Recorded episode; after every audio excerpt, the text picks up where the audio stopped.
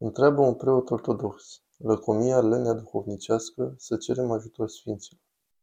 Părintele Jesse Robinson Sunt părintele Jesse Robinson, sunt preot al Bisericii Ortodoxe Sfânta Treime din Santa Fe, New Mexico, unde ne aflăm astăzi și înregistrez asta pentru că Jonathan nu a putut găsi pe nimeni mai bun.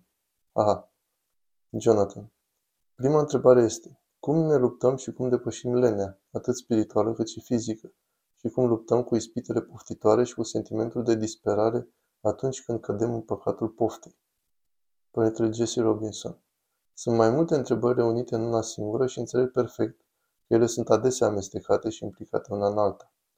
Dacă luăm doar lenea singură, asta, din propria mea experiență, este pur și simplu ceva continuu. Aș sfătui pe cineva să fie atent să nu ajungă la extenuare muncind prea mult. Există așa ceva să muncești prea mult, și este posibil să ne epuizăm și atunci poate că ar fi cazul, nu știu, să ne mai și odihnim. Cealaltă parte este că nu prea suntem buni la a ne odihni într-un mod creștin. Credem imediat că a te odihni înseamnă relaxare în exces și mâncare în exces și lucruri de genul acesta. Auzi mulți oameni vorbind despre îngrijire de sine și în general asta are de-a face cu plăceri lumești. Există și o modalitate creștină de a te relaxa. Cred că aproape întotdeauna aceasta va implica tăcerea în rugăciune. Dar dacă nu suntem atenți, putem avea tendința de a folosi asta ca un fel de scuză. O, am muncit atât de mult, nu mai bine dacă aș lua o pauză? Cred că trebuie să fim atenți cu acea autojustificare în care spunem am făcut deja foarte multe. Am muncit atât de mult, nu merit eu să iau o mică pauză. Aceasta este dispoziția de care m-aș feri. Să stăm mereu atenți, să fim mereu vigilenți. A spune rugăciunea lui Isus cât mai des posibil este o modalitate bună de a umple spațiul din atenția noastră și din timpul nostru. Lupta cu lenea, deoarece este conectată cu pofta și disperarea și, să spunem, cu păcatele trupești, cu abuzul de sine, poate cu vizualizarea unor imagini periculoase pentru noi, este aceste lucruri cam merg împreună și se pare că atunci când cineva cade cu ușurință în păcatul poftii sau al desfrânării, asta are aproape întotdeauna legătură cu un fel de lenevie și cred că dacă putem găsi un mod de a ne umple timpul și de a ne menține atenția asupra lucrurilor dumnezeiești, pur și simplu nu va mai fi loc pentru asta. Și sunt multe moduri de a face asta, dar în principiu să ne ținem ocupați. Munca este bună pentru noi din acest punct de vedere. Există acest demon care ne șoptește, se hrănește din acea mândrie și autojustificare. O, meriți o pauză, a trecut mult timp de la ultima pauză. Ai avut o perioadă grea în ultimul timp. O mică eliberare ar fi plăcută. Orice ar spune, putem să justificăm și apoi se întâmplă fapta și apoi acel demon se dă înapoi și altul intră și te lovește și spune Ești dezgustător, uite ce ai făcut. Dumnezeu nu te iubește. Cum ai putut să faci așa ceva? Și apoi intrăm în această disperare și rușine. Nu ar trebui să ascultăm de niciunul dintre acești demoni. Un lucru pe care l-aș spune, ca să-l știți foarte bine, este că Dumnezeu e cu tine prin toate acestea. Avem tendința să credem că Dumnezeu ne abandonează în păcatul nostru și pur și simplu nu este adevărat. Ce fel de Dumnezeu ar fi acela? Sau unii spun că Dumnezeu nu poate fi în preajma păcatului. De ce nu? El este Dumnezeu, El poate face orice dorește. El este cu noi și în drumul nostru către păcat, și în timpul păcatului și chiar și după, și chiar când rușinea și disperarea ne apasă. Uneori singura cale de ieșire din păcat este trecând prin el. Există o poveste, o poveste grozavă care îmi place mult, cred că e din spusele părinților din deșert, despre un călugăr care se înflăcărează de pasiunea poftei și a curviei și se ridică și pleacă din mănăstire și începe să îndrepte spre un bordel și chiar în spatele lui, urmărindu-l tot drumul, este fratele său călugăr. Fratele călugăr îl privește pe primul călugăr intrând în bordel, iar fratele său stă în exteriorul bordelului și îl așteaptă să iasă. Călugărul iese și fratele călugăr, nu mai amintesc cuvintele exacte, dar este ceva de genul Ai scos-o din sistemul tău? Am terminat cu asta acum? Și îl îmbrățișează, ca tatăl fiului risipitor. Și în lacrimi, călugărul care a intrat în bordel se întoarce la mănăstire cu fratele său călugăr și fac lucrarea pocăinței. Asta facem cu toți, fie că suntem într-o mănăstire sau în lume, fie că suntem căsătoriți sau singuri, indiferent ce facem, facem lucrarea pocăinței. Marele nostru catalog de sfinți nu este cu oameni perfecți. Peste o săptămână vom sărbători genealogia Domnului, în duminica chiar dinainte de nașterea Domnului. Și este o listă lungă acolo de oameni care ei înși s-au luptat cu o listă întreagă de diverse patimi. Deci reține asta măcar. Nu ești singur. Noi spunem, vină la biserică așa cum ești, dar să știi că Dumnezeu te iubește suficient de mult încât să nu te lasă să rămâi așa. Astfel venim la biserică cu boala păcatelor și a patimilor noastre și ne așteptăm să fim vindecați și transformați. Cu voia lui Dumnezeu, o mare parte din acea boală nu va mai rămâne în noi când ajungem pe patul de moarte. dar mulți dintre sfinți au fost atacați cu patimile lor până la ultima suflare. Sfântul Antonie cel Mare spune că ar trebui să te aștepți să fii spitit până la ultima suflare. Există povești, mă gândesc la Sfântul Sisoie cel Mare, care pe patul său de moarte vede o lumină strălucitoare și călugării din jurul lui văd această lumină strălucitoare.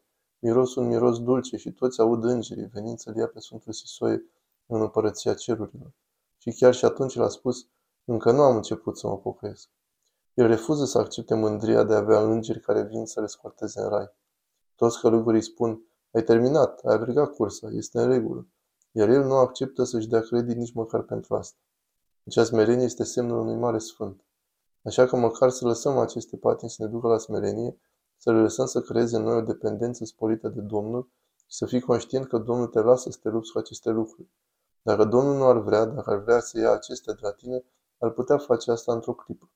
Sunt povești cu oameni care se rugau la Sfântul Ioan Temergătorul și li s-a întâmplat asta. Aveau acea patima poftei și a păcatelor trupești și a dispărut pur și simplu prin mijlocirile Sfântului Ioan înainte mergătorul. Dar poate că nu asta vrea Dumnezeu pentru tine. Poate că Dumnezeu vrea să te lupți cu asta. Ideea este să te lupți, să nu renunți. Jonathan. Iubesc Biserica Ortodoxă și m-aș alătura ei, dar ceea ce mă ține departe este că nu simt că aș putea posti la fel de mult ca voi. Voi postiți cam 200-250 de zile pe an, iar eu aș ieșua lamentabil la asta. Părintele Jesse Robinson. Dacă crezi că ai ieșuat lamentabil la post, atunci ai o casă în Biserica Ortodoxă. Și eu ieșuiesc lamentabil la post.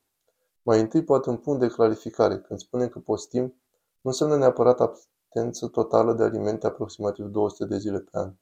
Reducem tipurile de alimente și cantitățile de alimente pe care le consumăm în acele zile, renunțăm la carne și la lactate și, practic, devenim vegani în ceea ce privește restricții alimentare. Dar nu este o obținere totală de la mâncare. Sunt persoane care respectă posturile în totalitate și sunt printre cei mai grozavi dintre noi. Dar eu le spun adesea enoriașilor mei că dacă ajungi la sfârșitul perioadei de post, fie cel pentru pregătirea nașterii Domnului, fie pentru pregătirea Sfintelor Paști, și te simți bine cu tine însuți, simți că te-ai descurcat foarte bine în post, că dacă ai scris un raport despre asta ai primit nota 10, dacă ajungi la sfârșitul postului și așa te simți, atunci acesta e un eșec al postului.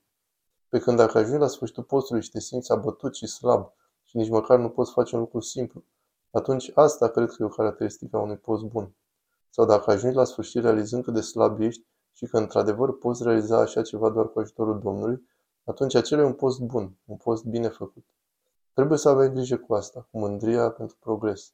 Da, am făcut o treabă bună, am postit mai bine decât anul trecut. Este mândria acolo și acolo intră cel rău și spune, da, chiar te descurcat grozav. Pentru că cealaltă parte vine cu autojustificare. M-am descurcat grozav în trecut, cred că o să iau mai ușor acum. Așadar nu-ți fie frică. Vino și alătură-te nouă în post. Aș mai vrea să spun și că e în regulă să-ți fie foame. Cred că lumea vrea să ne spună că nu este cazul. Lumea vrea să ne spună că foamea ar trebui evitată cu orice preț și ortodoxia spune că este în regulă să ne fie foame. Este în regulă să simțim foame și să ne ocupăm de ceea ce ne iese din gură și din suflet atunci când simțim asta. Avem tendința de a trece prin viață crezând că ținem destul de bine lucrurile sub control. Adaugi postul la toate astea și lucrurile care sunt încă lăsate adânc în inima noastră tind să iasă la suprafață. Și abia atunci lucrarea adevărată este făcută. O vindecare adevărată poate fi făcută acolo. Părintele meu spiritual a spus că face o mărturisire mai bună pe stomacul gol și cred că este adevărat. Așa că nu-ți fie teamă, apleacă-te spre post. Jonathan. Părinte, eu sunt un evreu care se convertește la creștinism ortodox. Am fost deschis la această decizie față de părinții mei, evrei mândri, care nu sunt atrași de credințele mele. Am fost deja la o biserică odată pe la spatele lor pentru că m-am temut că dacă ar afla m-ar da afară din casă, ceea ce mi-au spus că ar face dacă aș mai vorbi din nou despre asta. Mama m-a dus la un rabin și m-a forțat să fac o ceremonie evreiască de împachetare a brațului. Asta m-a făcut să mă simt ciudat înăuntru meu, după așa mult timp de credință în Isus. După un timp m-am întors la creștinism și am înțeles adevărul. Întrebarea mea este, după ce am crezut în adevăr și după ce m-am temut de ce îmi va face familia mea, ce ar trebui să fac? Părintele Jesse Robinson. Răspunsul scurt este bucură-te. Domnul însuși a spus că atunci când oamenii vor zice tot cuvântul rău împotriva voastră mințind din pricina mea, bucurați-vă și vă veseliți. Așadar să știi că atunci când ești respins sau persecutat de oricine, fie că este vorba de familie sau de prieteni, atunci să știi că mergi pe calea Domnului în acel moment. Aș mai vrea să spun de asemenea să clarific puțin că într-adevăr este o mare virtute să ne cinstim părinții. Nu știu ce vârstă are persoana, dar bănuiesc că cel care pune această întrebare este destul de tânăr, dat fiind că locuiește încă acasă și depinde într-un fel de părinți. Dacă acesta este cazul, nu este o decizie ce poate fi luată cu ușurință. Este un lucru virtuos a cinsti părinții, chiar și atunci când există un mare dezacord. Cred că Domnul te va cinsti pentru asta, chiar și în luptă. De asemenea, aceasta este o poveste lungă, este un proces lent. Mulți oameni găsesc Biserica Ortodoxă și vor să intre imediat și îmi place asta și admir asta, dar de cele mai multe ori este mai bine când se face încet. Consideră asta un test al deciziei tale, pentru că vor urma mai multe teste după ce te vei alătura Bisericii Ortodoxe. Lucruri pe care probabil nici nu ți le poți imagina acum. Dacă poți trece prin asta, vei fi mai puternic pentru acele lucruri în viitor. Dar părinții tăi ți-au insuflat dragostea pentru Dumnezeu și dragostea pentru adevăr. Puteți avea idei și opinii diferite despre ce anume înseamnă asta acum. Nu cred că este important să dovedim că părinții noștri greșesc sau să ne luptăm cu ei sau să ne certăm cu ei. Cred că este mai important să menținem relația. Cândva vei fi un adult liber și independent și vei putea, cum se spune, să mergi pe calea ta. Sper că acea cale va fi în Biserica Ortodoxă. Și aș spune asta nu doar cuiva care vine din iudaism, ci din orice altă credință sau confesiune. Să nu intrăm în argumente sau dezbatere, în special cu soții, copiii, părinții, care ar putea avea opinii diferite. Undeva acolo sunt sentimente puternice împotriva ceea ce faci și oricât de ciudat ar părea, ele provin din dragoste pentru tine. Jonathan Următoarea este o întrebare despre botez. Am fost botezat de mic, dar m-am îndepărtat de ortodoxie și am început să mă întorc la credință în urmă cu doar 2 ani. Unii prieteni mi-au spus că ar trebui să mă botez din nou, pentru că acum ar fi o decizie deliberată, dar din înțelegerea mea nu putem să ne botezăm decât o dată. Ce îmi pot spune despre botez? De ce o facem? De ce putem sau nu putem fi botezați de mai multe ori? Ce părere aveți despre botezul copiilor în opoziție cu botezul adulților? Părintele Jesse Robinson. Nu cred că aceste botezuri sunt opuse între ele. De asemenea, nu cred cu adevărat în răspunderea și raționamentul privind botezul. Primul botez pe care l-am făcut vreodată singur ca preot a fost cel al bebelușului meu și nu l-am întrebat deloc ce părere are, pentru că la vremea aceea și încă acum nu-mi pasă ce crede el despre asta. Știu că acest lucru este potrivit pentru el. Botezul îl eliberează de a deveni sclav al păcatului și spitei și prin urmare al morții. Prin acel botez el a fost inițiat în trupul Domnului. Are o cale de ieșire din acele lucruri, o modalitate de a participa la învierea lui Hristos. Nu voi aștepta până când fiul meu crește suficient de mare ca să-l întreb dacă vrea sau nu asta. Nu cred că mântuirea noastră în acest context depinde neapărat de ceea ce gândim și asta este evident în modul în care noi botezăm bebelușii. Mă pregătesc să botez o familie, mamă și tată, adulți și fica lor. Și adulții sunt foarte clari. Asta este ceea ce își doresc și nu lasă nimic să le stea în cale. Asta este grozav și cred că această determinare este foarte importantă pentru adulți. Nu știu dacă ar avea sens să ies în stradă și să încep să botez oamenii împotriva voinței lor. Vreau doar să spun că fiecare, indiferent dacă este botezat ca și copil sau ca adult, va trebui să-și asume propria responsabilitate pentru credința sa. Va trebui să-și acționeze propria credință la un moment dat. Am pe cineva care vine la parohia noastră acum, care este exact în același scenariu, botezat ca și copil și care a ajuns să regăsească iarăși biserica și astfel are o stare a unui nou convertit, deși a fost un membru botezat al bisericii toată viața. Acea convertire se întâmplă tuturor și pentru unii este un lucru pe care l-au făcut odată și bine, atât de puternic încât nu se mai uită înapoi. Iar pentru alții se întâmplă iar și iar și iar. Eu mă convertesc înapoi în credința mea săptămânală, lunar, îmi reamintesc în mod constant că trebuie să mă întorc la el. Jonathan. Pot merge la orice biserică ortodoxă sau trebuie să mă țin de una singură? Pot participa la slujbe pe YouTube, la transmisiune în direct, dacă biserica mea preferată nu e aproape de mine? Părintele Jesse Robinson. Prima întrebare era dacă poți merge la orice biserică ortodoxă. Răspunsul este da, la orice biserică ortodoxă canonică. Există unele cu care nu suntem în comuniune. Dacă poți participa la o slujbă bisericească pe YouTube, asta nu este atât de bine. Poți urmări o slujbă bisericească pe YouTube, te poți ruga împreună cu ei acasă în timp ce o vizionezi, dar asta nu este prezență la biserică. Participarea este atunci când ești fizic în cameră și motivul pentru care subliniez asta este din cauza împărtășaniei. Nu te poți împărtăși prin internet. Și asta e cea mai importantă parte a oricărei liturghii ortodoxe. De aceea ne adunăm. Dacă cea mai apropiată biserică ortodoxă este la mare distanță, oricât de greu ar fi, este greu de răspuns fără a ști circunstanțele exacte, dar suntem binecuvântați în Statele Unite să avem o mulțime de biserici la o anumită distanță de condus cu mașina Și chiar la această parohie de aici, aș spune că peste jumătate dintre membrii noștri conduc de la cel puțin o oră distanță, în unele cazuri chiar de la patru sau mai multe ore, iar unii dintre ei vin destul de regulat, chiar și în ciuda acestei distanțe. Există biserici în zone îndepărtate ale Africii la care trebuie să alergi o zi întreagă pentru a ajunge acolo. Și chiar se duc oamenii acolo. Așa că trebuie spus că va fi un sacrificiu pentru toți să ajungă la biserică. Unii vor trebui să conducă o distanță mare, alții vor trebui să încarce o grămadă de copii nebunatici în mașină duminica dimineața în timp ce ninge, pentru alții doar faptul de a te da jos din pat este dificil. Alții vin deși trupurile lor suferă multă durere. Și așa că ai spune să nu lași distanța să te împiedice să intri fizic într-o biserică în care poți. De fapt, să primești trupul și sângele lui Hristos. Acesta e cel mai important lucru. Întrebarea despre preferințe. Înțeleg întrebarea și îngrijorarea pe care eu însumi le-am avut ca laic, să-mi dau seama în ce parohie mă potrivesc cel mai bine. Și asta e de înțeles, așa că ai spune că dacă ai opțiuni, mulțumește lui Dumnezeu. Wow, ce grozav să ai așa o problemă.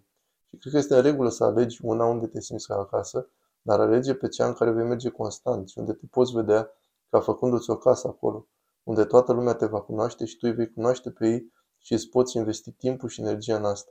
Cred că aceea este. Nu înseamnă că restul sunt proaste sau le lipsește ceva, dar are sens să alegi una unde poți să te dezvolți. Dar aș fi atent să nu alegi dintr-un sentiment de preferință, pentru că aici se cântă mai bine, au icoane mai frumoase, îmi plac mai mult predicile de la această biserică. Da, este frumos când te simți bine la biserică, este într-adevăr o binecuvântare, dar nu va fi întotdeauna așa. Este cam ca o căsătorie, la un moment dat te vei simți ca la serviciu, iar la biserica unde te simți minunat într-o zi, după o lună poate nu te vei mai simți așa. Preotul va spune ceva ciudat, corul va fi oprit, tămâia te va deranja, cineva va purta ceva ce îți va distrage atenția, vor fi copii. La un moment dat, este ca o familie. Realitatea oamenilor va ieși la vedere. Atunci începem munca adevărată, atunci începem să dărâmăm barierele dintre noi și ceilalți. Sper că vei găsi o biserică unde să poți face asta. Jonathan, următoarea întrebare. Binecuvântați părinte, sunt un soldat în armata SUA. M-am luptat cu a mă simți pierdut, neputincios, fără scop și nesigur dacă fac ceea ce trebuie. Am avut de-a face cu mari pierderi, la fel ca mulți dintre soldații mei. În cei șapte ani cât am fost în armată, am pierdut șase soldați din cauza sinuciderii. Ce le-ați spune soldaților care se luptă și îl caută pe Dumnezeu? Părintele Jesse Robinson. Doamne, ai milă! Vreau să spun mai întâi că nu știu nimic despre a fi soldat și cred că ar fi important să găsim un bun creștin ortodox credincios, un preot dacă este posibil, care să fie familiarizat cu acea viață. Pot vorbi de mulți sfinți soldați și pot spune că există un loc pentru soldați în viața Bisericii Ortodoxe. Există o înțelegere sacră a ceea ce se așteaptă să facă un soldat și ca urmare avem tendința de a-i trata cu un anumit grad de respect, care cred că li se cuvine și de asemenea cu o cale intensificată de reconciliere și pocăință, având în vedere ce presupune meseria lor, ceea ce poate presupune. Îmi pare rău să aud despre pierderea ta și despre disperarea pe care ți-a dus-o asta. Nu știu cum e să fii soldat, dar știu cum este să simți pierdere și disperare și de asemenea știu că Domnul vine mai aproape de tine, mai aproape de cei care suferă, decât de cineva care se simte bine. Vedem asta în Scriptură. Oriunde merge Domnul, mănâncă cu cei respiși de societate, îi îngrijește pe bolnavi, se apropie de cei posedați de demoni și îi vindecă. Și știind asta, în ciuda acestei lupte, de fapt poate chiar din cauza luptei, Domnul este aproape de tine, chiar dacă s-ar putea să nu simți asta. Cred că dacă ai fi propriul meu fiu, te-aș dori înapoi cât mai curând posibil. Te-aș vrea departe de asta, ca să fiu complet sincer. Dar înțeleg că acesta este un lucru spre care unii oameni se îndreaptă și de aceea există un loc special pentru soldați. Știi că îi avem pe Sfântul Gheorghe și Sfântul Dimitrie, Sfântul Teodor Generalul, Sfântul Teodor Soldatul, care este un fel de infanterist, și sunt câteva povești grozave despre ei. Poate ar ajuta să citești viețile lor. Sper că ai o regulă de rugăciune solidă și că nu renunți la ea pentru nimic, nici chiar în prima linie. Sper că rugăciunea este ceva care crește în inima ta și care se poate chiar ruga singur în tine, în timp ce ești în mijlocul a cine știe ce. Cred că s-ar putea spune mult mai multe despre asta, dar nu știu dacă sunt cel mai potrivit pentru asta. Jonathan, cineva întreabă cum să ne rugăm Sfinților să mijlocească pentru noi. Crescând într-o biserică evanghelică carismatică, acesta a fost un concept inexistent și tabu. Încă încerc să înțeleg pe deplin modul corect de a proceda în acest sens. Părintele Jesse Robinson. Cum să cer mijlocirea Sfinților? Ei bine, îți voi arăta chiar acum. Sfinte Nicolae, fii cu mine, ajută-mă la acest interviu. Este așa de ușor. Familia mea și cu mine am vizitat recent o mănăstire și eram cu toții în micul nostru minivan și tocmai ninsese și pe măsură ce încercam să plecăm, nu am mai putut să urcăm un deal abrupt și călugării au ieșit și ne ajutau să împingem mașini. Și am încercat de atâtea ori și nu am putut urca dealul. Și apoi a venit starețul și a zis să mai încercăm o dată și de data aceasta a strigat. Sfinte Nicolae, Sfinte Nicolae! Și am împins și am mers în sus. Atâta tot. E ca și cum ai chema pe cineva care este, să spunem, un prieten sau pe cineva care este un fel de elită. Expertul, cel care este gata să ajute. Nu trebuie să fie într-un mod elaborat. Există slujbe de rugăciuni pentru anumiți sfinți și trebuie să ne rugăm cu acestea, mai ales la timp de nevoie. Noi ne rugăm cu paraclisul Maicii Domnului săptămânal aici, la biserica noastră, iar aceasta este o slujbă de implorare către Maica Domnului. Există și slujbe de rugăciune către alți sfinți la care vă puteți ruga. Dar cred că ar trebui să fim familiarizați cu sfinții cât de mult putem, să-i cunoaștem cu adevărat, astfel încât să nu ne pară ciudat să-i chemăm. Când intrați într-o situație stresantă, faceți semnul crucii și spuneți, Sfinte Paisie, te rog să fii cu mine. Sfinte Porfirie, Sfinte Ioan de San Francisco, indiferent de domeniul lor de expertiză, căci avem sfinți specializați pentru diferite lucruri. Tocmai mi-am amintit de Sfântul Dionisie din Zakynthos, care este uneori numit Sfântul Iertării. Dacă ți este greu să ierți pe cineva, îl chemi. Sfinte Dionisie, ajută-mă să iert această persoană, că este foarte greu pentru mine, chiar îmi intră pe sub piele, mi-a făcut ceva groaznic, este greu să fac asta. Un bărbat ce a ucis fratele și de îndată ce afla despre asta l-a iertat. Pe acesta, pe Sfântul Dionisie să-l chemăm. Doar cere ajutor. Știi că mai poți face și alte lucruri. Și tradițiile variază în funcție de cultura în care se află. Poți aprinde o lumânare și să ceri mijlocirile lor. Îmi place foarte mult tradiția de a lăsa un mic ornament la icoana unui anumit sfânt. Este o icoană minunată, făcătoare de minune Maicii Domnului, la mănăstirea Vatopedu din muntele Atus, unde un olimpic grec a lăsat medalia pe care a câștigat-o pentru că îi ceruse aceste ajutor. Și dacă înțeleg bine povestea, în acel an, el a fost singurul atlet grec care a fost medaliat. Și așadar, ca dar de mulțumire, și-a lăsat medalia acolo. Puteți vedea că este încă acolo. Deci nu te gândi prea mult. Jonathan. Cineva s-ar putea uita la asta și ar putea spune, sună frumos, dar de ce să nu mă rog direct lui Dumnezeu? De ce am nevoie să am pe cineva intermediar dacă mă pot ruga direct lui Isus? Părintele Jesse Robinson. Da, de ce să nu ne putem ruga direct lui Isus? Ca să fiu perfect clar, poți, întotdeauna, desigur că poți. Dar Scriptura nu pare să reflecte acel mod de relații. De-a lungul întregii Scripturi, Domnul binecuvintează și lucrează prin alți oameni. Sutașul vine la Domnul în numele slujitorului său bolnav și îl roagă, Doamne, vindecă pe robul meu. Și Domnul spune, bine, hai să mergem. Și sutașul spune, așteaptă, știu doar că cuvântul tău este suficient pentru a-l vindeca. Doamne, nu mai zic cu cuvântul și se va vindeca sluga mea. Domnul nu a spus, nu, îmi pare rău, trebuie să mergi direct acolo. Slujitorul tău trebuie neapărat să-mi vorbească direct. Eu îl voi vindeca doar dacă vine direct la mine. Acel sutaș îl implora pe Domnul în numele slujitorului său, pentru că era cineva pe care îl iubea. Bineînțeles că Domnul va asculta asta. Interesant este că sutașul a fost fericit cu cuvântul Domnului.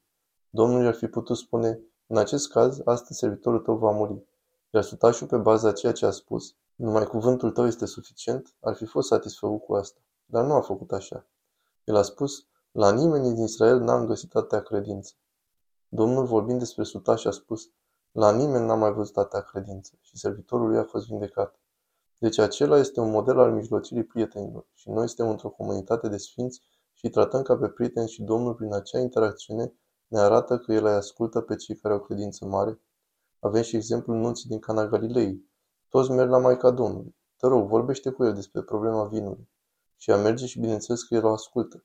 De fapt, cred că este mai mult o excepție în Scripturi ca Dumnezeu să lucreze doar direct cu persoana aflată în nevoie. Aproape întotdeauna există cineva implorându-L pe Domnul în numele altor oameni. Undeva aceasta este teoria mea. Undeva în acea întrebare se află presupunerea că oamenii nu sunt vreniși să aibă urechea Domnului. Că de ce ar face Domnul ceva ce își dorește un om? Este o întrebare grozavă. Vreau ca toată lumea să exploreze această întrebare. De ce nu pot să merg direct la Domnul? De ce să mă complic cu toți acești alți oameni? Dar dacă Domnul ne poate salva doar prin alți oameni, dacă așa a stabilit El lucrurile, dar cumva asta e o relație care așa a fost proiectată. Jonathan. Care e poziția Bisericii Ortodoxe cu privire la divorț și recăsătorie? Părintele Jesse Robinson. Poziția Bisericii cu privire la divorț e o tragedie. Eu vin într-o familie divorțată. E o tragedie, nu e bine. Dar există vindecare pentru orice. Este o cale de ieșire din orice. Poate fi pocăință pentru orice. Și deci biserica are o cale. Binecuvântarea unui episcop să permită o altă căsătorie. dar eșecul acelei prime căsătorii este încă văzut ca o tragedie. Și deci am fost la o slujbă pentru a doua căsătorie și rugăciunile sunt foarte diferite decât la prima căsătorie. Nici nu o pot numi prima căsătorie, doar ceremonia de căsătorie. Sunt rugăciuni de pocăință. Nu sta așa sărbătorești ca la prima. Da, așa aș spune.